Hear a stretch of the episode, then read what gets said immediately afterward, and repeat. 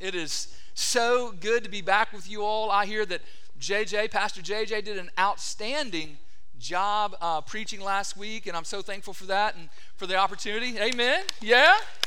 Encourage that brother, absolutely. Christy and I enjoyed our time away to go visit Zach up in Terre Haute there for uh, his 18th birthday, and so it was, it was good to be away. You know, one of the things that absolutely delights my soul is when God gives me personal reminders that He is real and that He's active in our lives. Now, as I say that, I'm not saying that I that I doubt God's existence. I'm just saying that I love it when He positively and absolutely confirms His existence in a wow moment. Wow, God, you are amazing. It's such a faith building moment. Like that Sunday, it's probably been it's probably been four or five years ago at this point. I was preaching to my church there in Bowling Green about how God had brought the nations to our city. Right? We often think about the Great Commission, about going to every corner, right? Going to the ends of the earth to reach people, these nations for Christ. And the truth of the matter was, Bowling Green is a, it's an international refugee center, right? It's a city where they bring in refugees. And, and there in that city, there's even an international high school. Uh, there's so many people groups there gathered together, and they've been brought right there to our front door, to our front yard, so to speak, right? And I was telling the folks there, right, how God had brought the nations to us, and as people were leaving that day, I was saying, Go, go share Jesus. They've God's brought them to us. Guess who came walking into the church building? A man of Indian descent of the Hindu religion. And he came in, and I began to talk with him, and he was very explicitly wanting to know more about the gospel of Jesus Christ and about salvation. I was like, wow, God, I was just telling them, right, that, that, that you've been bringing people to our city, and God just didn't bring somebody to our city, He, bring, he brought them into our church building there. And I got to share very explicitly the gospel of Jesus Christ. I, I got to share a John MacArthur book with him, Why One Way, which um, is a little book, a great little book on why Jesus is the only way to be saved. I was like, wow, God, you are amazing. I mean, it was just an excellent faith building moment. I wonder this morning, has God ever done something like that in your life? I mean, maybe it was big, but maybe it was small. But either way, it was just a wonderful reminder that He is real, that He is living and active, that He is with you, and that He loves you. Man, God has done that a multitude of times over the course of my life. And most recently, He did that for me just a little over a week ago. You see, I'd been praying, I'd been praying about where God would have me go next in the Bible to preach to y'all. Um, a lot of times I'll plan out months in advance, and other times I, I, I, just sort of preach out a series, and then as I get toward the end of that series, I say, Lord, what's next? Right? There's times where you just kind of refill. And this is one of those seasons. Lord, what would you have me say to the people, to the saints of Collinsville First Baptist Church? What do they need to hear next? What book of the Bible should I turn to? What section of a book should I turn to? Or, or even just what passage of Scripture do they need to hear preached? And very clearly through that process, God led me to Matthew 24 and 25, which focuses entirely on the second coming of Christ, right? This extended teaching is typically called the Olivet discourse because it's an extended teaching from Jesus from the Mount of Olives during the Holy Week, right? The week leading up to his crucifixion, his resurrection. Father, what, what would you have me preach? I mean, not audibly, but but in my spirit, in my mind, I was drawn to this passage here, this section, Matthew 24, 25, and I began to put together a, a six message series. And early on Friday morning, October 6th, I outlined that series, and around 7 a.m. that same morning, I emailed our office staff and ministry team the outline of what this series is going to be, focusing on the second coming of Christ and what it's going to be like. And then, about 16 hours later, breaking news hit that Hamas had attacked Israel. What an awful day. And everybody began to ask two questions. One, is this the beginning of World War III? And two, is this a sign of the second coming of Christ? And there I was, ready, already, already ready to preach on the second coming of Christ. Wow, God. Right? God is amazing. Amen? God is amazing. He is certainly. I love when God does that. I love when God does it. So turn with me to Matthew 24. Matthew 24. Jesus was leaving the temple, and as he was going away, his disciples began to point out different points, different parts of the buildings of the temple. You see, the temple itself was a, an entire complex. And they were saying, Oh, check that out. Jesus, oh, Jesus, man, I love that. Did you see how the architect did that? Did you see how Solomon and, and, and then, and then uh, the, the other kings along the way, how they had built out these buildings? And Jesus replied to them. Look at Matthew 24, verse 2. You see all these, these buildings, this temple complex, do you not? Truly I say to you, there will not be left here one stone upon another that will not be thrown down. And these Jewish men and, and perhaps even some Jewish women that were amongst the disciples there were like, What? What are you talking about, Jesus? The, the temple's going to be destroyed again? And so when Jesus and the disciples, when they arrived at the Mount of Olives, which is just about a mile or so from the Temple Mount there, first chance they got. They were super curious and, and wanted details. Come on, Jesus, tell us the details. Look at verse 3 of Matthew 24. As Jesus sat down on the Mount of Olives, the disciples came to him privately, saying, Tell us, when will these things be, and, and what will be the sign of your coming and of the end of the age? And when Jesus began to teach them about his second coming. That's what he began to do. He began to teach them about his second coming. He began talking about how there will be fake Jesuses claiming to come again, right? To be Christ come again, and how there's going to be wars and there's going to be rumors of wars, and that and that there's going to be all sorts of things that are going to lead people to think that he's about to come right now. This is him right now. And there will be famines and earthquakes in various places, he says here, that will cause people to think that he is coming back right now. And then he gets to verse 8. All these, he says, are but the beginning of the birth pains. Beloved, it's interesting as you get into the prophetic nature of Scripture, there is always this aspect of this, of this of this telescoping, so to speak. These things that, that look so far off, they look so near. And every generation, hear my words, every generation, when you look around you see what's going on, you read the times, you, you, you, you see all the signs and the symbols and all of the prophecies, you think he could come back today. And God did that on purpose. He did that on purpose. But he says, as the end of this age comes, the end of this age until he brings in the eternal state, he says there's going to be increasing persecution. There's going to be the abomination of desolation spoken of by the prophet Daniel. There's going to be a great tribulation. There's going to be a great apostasy along with that, where many will turn away from the faith. And then we read in verse 14, and this gospel of the kingdom will be proclaimed throughout the whole world as a testimony to all nations, and then the end will come. And then skip to verse 27. Jesus continues there. 27 through 31 For as the lightning comes from the east and shines as far as the west, so will be the coming of the Son of Man. Wherever the corpse is, there the vultures will gather. Immediately after the tribulation of those days, the sun will be darkened, and the moon will not give its light, and the stars will fall from heaven, and the powers of heavens will be shaken. Then will appear in heaven the sign of the Son of Man. That's Jesus. And then all the tribes of the earth will mourn, and they'll see the Son of Man coming on the clouds of heaven with power and great glory. And he will send out his angels with a loud trumpet call, and they will gather his elect from the four winds, from one end of the heavens to the other. Beloved, right there.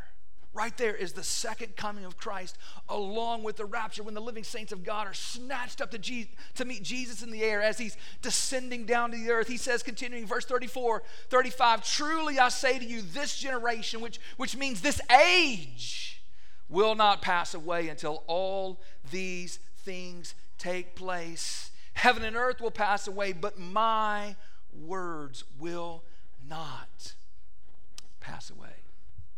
And then he gives us six parables as to what this will be like. Six parables to describe to us what the second coming of Jesus Christ is going to be like. 36 through 41, there, it's going to be like the days of Noah. 42 through 44, it's going to be like a thief in the night. Matthew 24, 45 through 51, it's going to be like a master delayed in returning, coming back to see how his estate has been taken care of. Matthew 25, 1 through 13, it's going to be like a coming bridegroom coming to marry his bride. Matthew 25, 14 through 30, it's going to be like an entrusting master coming back to see how his affairs have been stewarded. And then Matthew 25, 31 through 46, it's going to be like a king separating the sheep from the goats. Beloved, I wonder this morning are you ready for his return? That's the title of the series, looking at the parables of the Olivet Discourse here. The title of this morning's message is simply Flood, because the second coming of Jesus is going to be like the days of Noah. In fact, that's today's truth this morning. As you think about what is today's truth, I want you to take from here the second coming of Christ will be just like the Bible tells us here, the days of Noah. And so I want to invite you this morning to stand to honor the reading of God's word here. We're going to begin in the 36th verse and read down through the 41st. The Bible says, But concerning that day and hour, no one knows, not even the angels of heaven, nor the Son, but the Father only. For as were the days of Noah, so will be the coming of the Son of Man. For as in those days before the flood, they were eating and drinking and marrying and giving in marriage until the day when Noah entered the ark. And they were unaware until the flood came and swept them all away. So will be the coming of the Son of Man. Then two men will be in the field, one will be taken and one left. Two women will be grinding at the mill, one will be taken and one left. Thus ends the reading of God's holy word. Let's pray.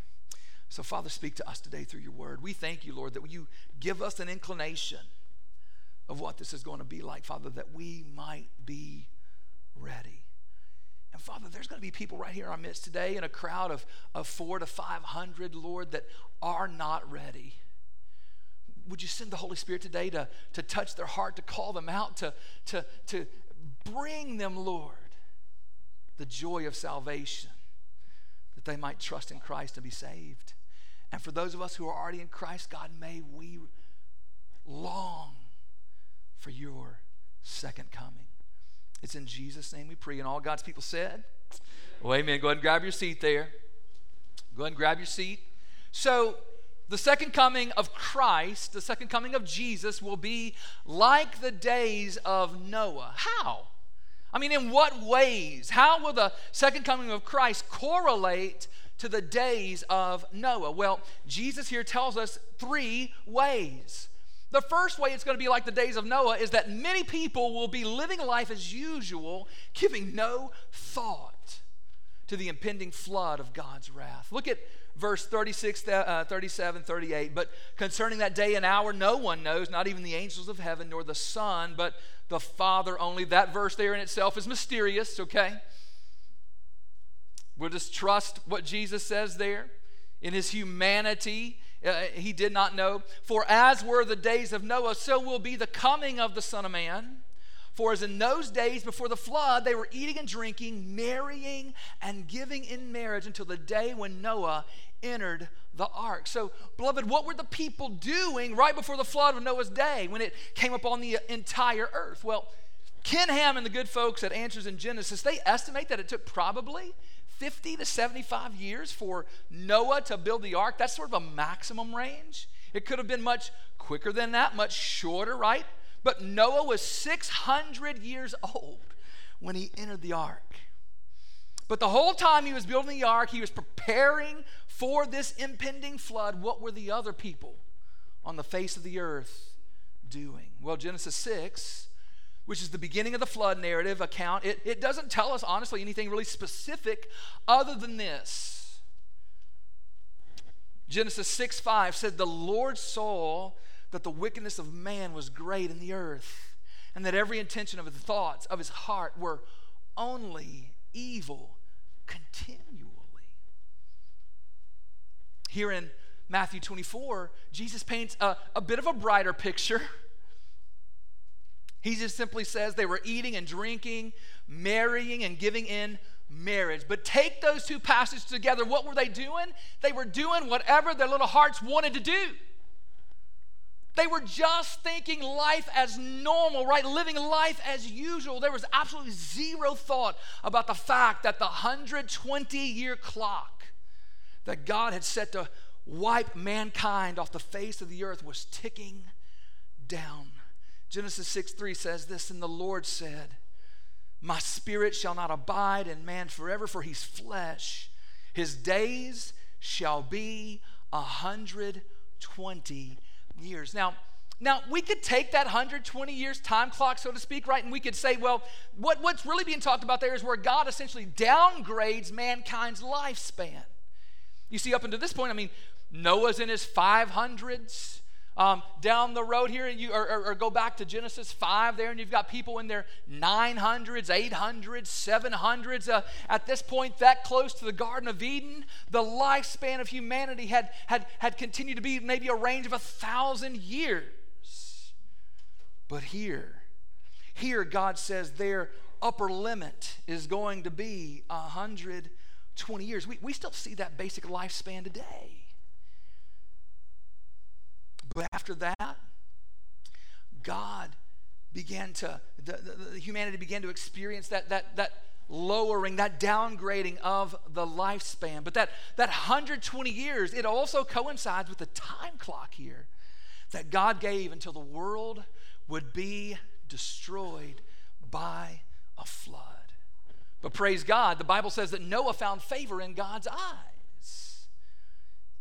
And a God decided to, to save him and, and his family. And then a few decades, uh, a few decades into that 120 year time clock, Noah began to build the ark that God would use to save them. And while Noah's doing this, he's building this ark. And, and if you've been to the one in Kentucky, you know it ain't a little boat, it's humongous. You, you can't miss it. Everybody around Noah had to see it. In fact, you got to know, they said, You got to go see this. You won't believe what this crazy dude is doing out here. While he was doing that, everybody else was just going about their regular business, completely unaware of what was about to come upon the earth and what was about to come upon them. Jesus says that in his second coming, y'all, it's going to be the same way. There's going to be increased wickedness upon the earth. Let me ask you a question do you see that anywhere today? Oh, goodness, y'all. I mean, it's sickening, it's gut wrenching what we see around the world. We don't have to travel far, we don't have to even get out of our own community to see gut wrenching wickedness. Godlessness has always been there since the fall of man, but, but doesn't it seem to be growing? And not just godlessness, but, but what I see is not just that, but an anti godness. They're not just godless, they're against God, explicitly against God, and, and, and, and certainly against Christ. So we're going to see that. And there's going to be an obliviousness to the coming judgment. Again, I ask, do, do you see that today? So many people just living life as if, as if they've got all the time in the world. As if the wrath of God brought upon the world at the second coming of Christ couldn't burst forth at any moment from heaven. I mean, they're just eating and drinking, they're marrying and giving in marriage, living life as usual, just like they were in Noah's day, and they had no clue, the Bible says, until Noah entered the ark, which is to say, they had no clue until it was everlastingly too late. And Jesus says the same cluelessness will characterize much of the world leading up to his second coming. That's the first thing you got to consider this morning. Second, consider this the second coming of Christ will be like the days of Noah, in that the flood of God's wrath will be surprising, sudden, and inescapable for those outside the ark of Christ. You see, the world in Noah's day, it saw something it had never seen before. What happened when God said, Go? There was a catastrophe, a devastating catastrophe that, that, that the world has never seen since and had never seen before. It reshaped the land, it, it buried billions of creatures, it laid down rock layers. I mean, all these things. It was an overwhelming disaster. And it happened in a blink of an eye. Boom. Boom. We read about it in Genesis 7 11 and 12 in the 600th year of Noah's life, in the second month, and on the 17th day of the month, on that day, all the fountains of the great deep burst forth, and the windows of heaven were opened. And rain fell upon the earth 40 days and 40 nights. It was a double directional deluge. Not only did, did heaven open up and, and pour like it does today, I mean, we see that. We could use a little more of that. A little more, right? Could we use a little more rain from heaven? But the Bible tells us that water burst up from below the soil. Now you say, well, that's just one of the ways that we know the Bible's wrong. And if you say that, you know nothing about the geology of our earth. Did you know that in the ground of our earth is over 90% of the fresh water on this planet. I mean, you think about all the lakes, all the rivers, all the creeks, all the ponds. There is more water underground, 90%, like nine times more than all the surface fresh water under the ground. And I've got to believe that in those days it was even more. I mean, God had been preparing, He had been storing up this water to burst forth. And it did. Burst forth, not just raining down, but burst forth from below, flooding both top and bottom. And it, it happened in a blink of an eye. I mean, it's not like people didn't see this coming. It's, it's not like they had time to run to higher ground. It was a flash flood. And if you know anything about flash floods, you know they happen in a flash, right? That's why they're called flash floods. Christy and I, we, we lived in Middle Tennessee for six years. Um, two of our children were born there while I was pastoring a, a church there about 50 miles east of Nashville. And one of the really popular places that people love to go, and it's so cool. There's a, a, a, a state park called Cummins Falls State Park. Check out this picture here. Doesn't that look fun? I mean, that's a blast right there. You see that cascading waterfall, and it's beautiful. We haven't actually played in it, but we've been to it. We've hiked around it, all of those things. It's a beautiful place. But here's what you got to understand about Cummins Falls is that as beautiful as it is, in a flash, it can turn deadly. That's happened several times over the years. People just get caught up in a, in a quick downpour that brings a ton of water to that spot really quickly. You see, in 2017, two people died right there at Cummins Falls State Park in a flash flood. Just like a, right there, you can see, right? The, the rain starts to come down and everybody starts to get out. Oh, we got to get out, you know, and all that. And then, but there's always those people who hang out a little while longer. They think, I've got time. And they didn't have time. And then it happened again in 2019, and it's happened other times as well. But check this out. This is the part that blows my mind. 2019, or actually 2017, how much rain did Cookeville, Tennessee, that's where this is, Cookeville, Tennessee, or Cookville as they say it in Middle Tennessee, how much rain do you think they got that day that caused that flash flood? less than two inches. Less than two inches. And in 2019, guess how much they got? Less than one inch. That little amount of rainfall, y'all, turned deadly. It turned deadly as a flash flood as it came rushing down through that channel, over that waterfall, and even began to, to fill up that basin right there. People died.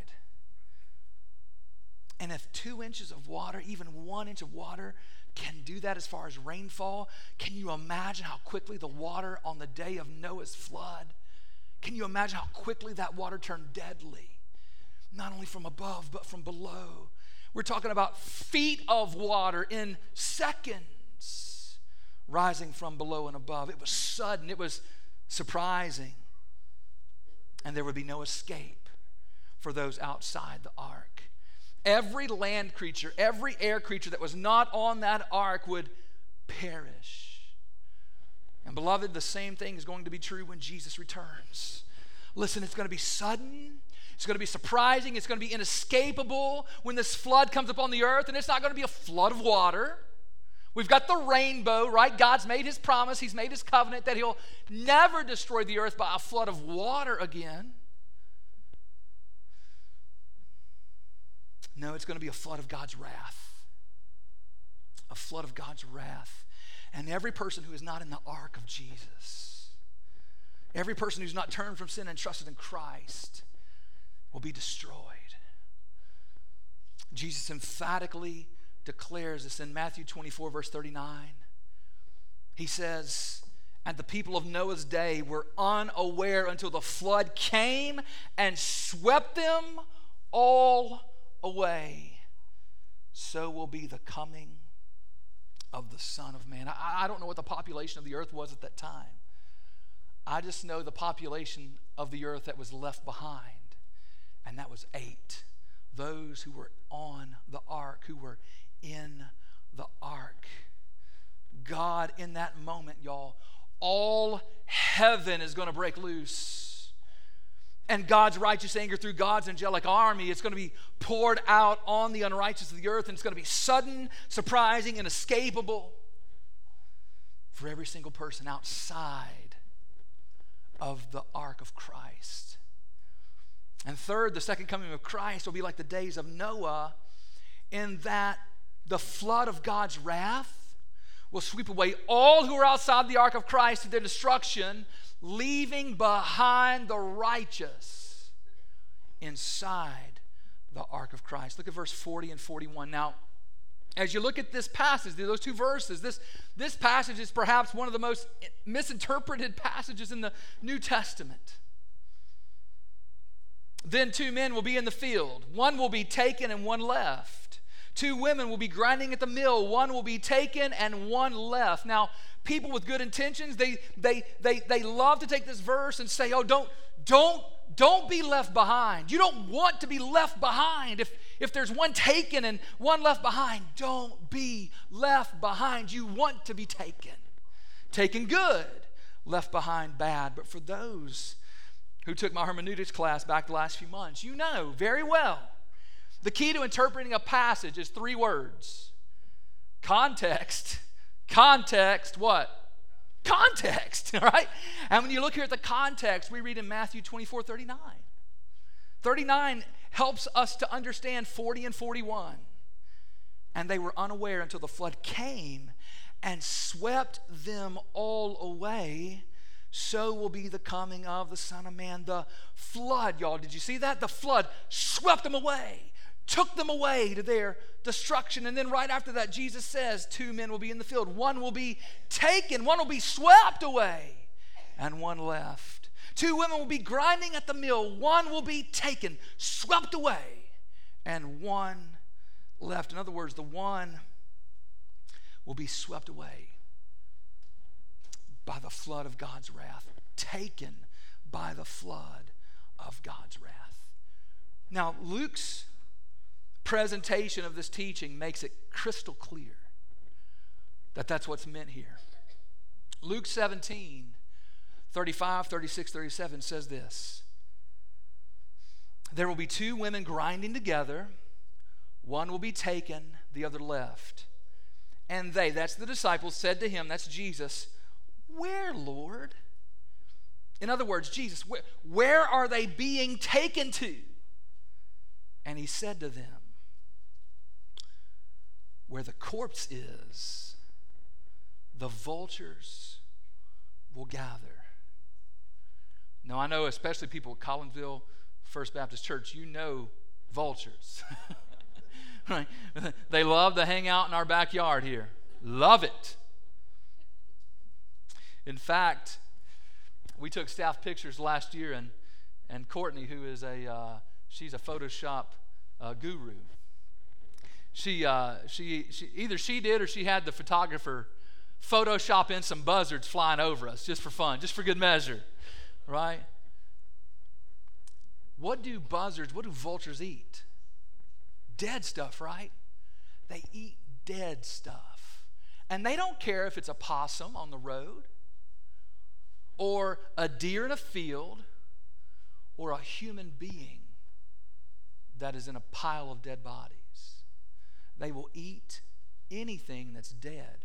Where are they taken to, Jesus? When they are taken away,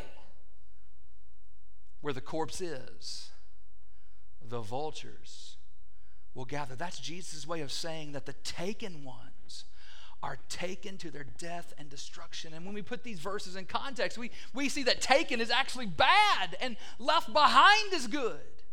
The flood of God's wrath will sweep away all.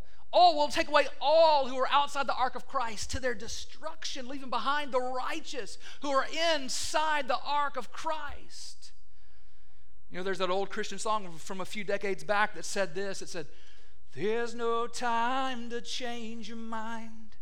The Son has come and you've been left behind. And the intention of that song, again, being left behind is the bad thing. But if that song were written true to the context of Scripture here, it would say this There's no time to change your mind. The Son has come. I hope you're left behind. You see, just like in Noah's day, the righteous ones in the ark were left behind to live on the earth, but the wicked were taken by the flood to their death. And so it'll be. And so it'll be when Jesus comes again.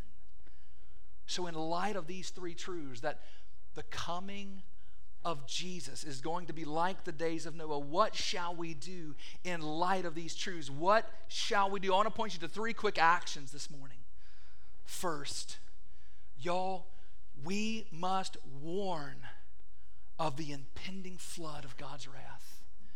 So many people that you walk by every single day, maybe even people that are in your house, you may even sleep in a bed next to this person. They are giving no thought whatsoever to eternity.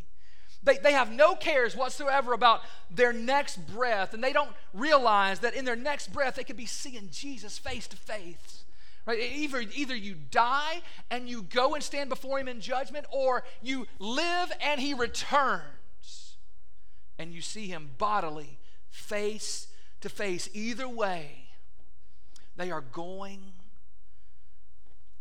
to be held accountable for their sins.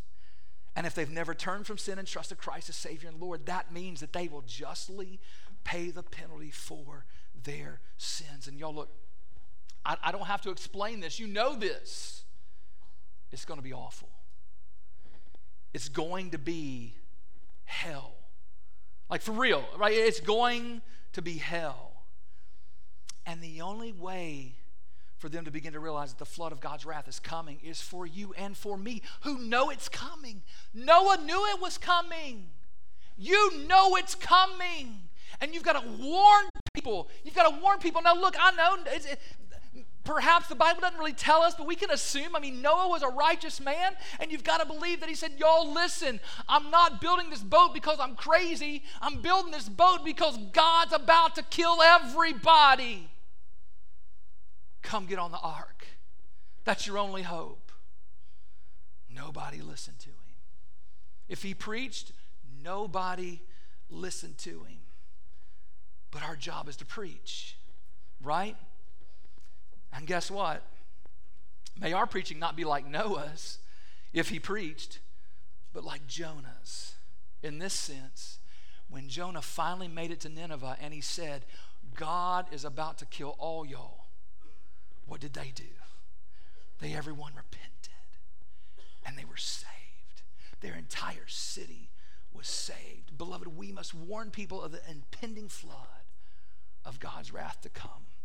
Secondly, this morning, I want us to point people to the ark of Christ. Point people to the ark of Christ. He's our only hope, right? He's the only hope this world has for surviving the flood of God's coming wrath. He's our ark in the impending flood. Now, just like that boat, Noah's ark was in his day. Jesus himself proclaimed, He is the way and the truth and the life. No one is saved.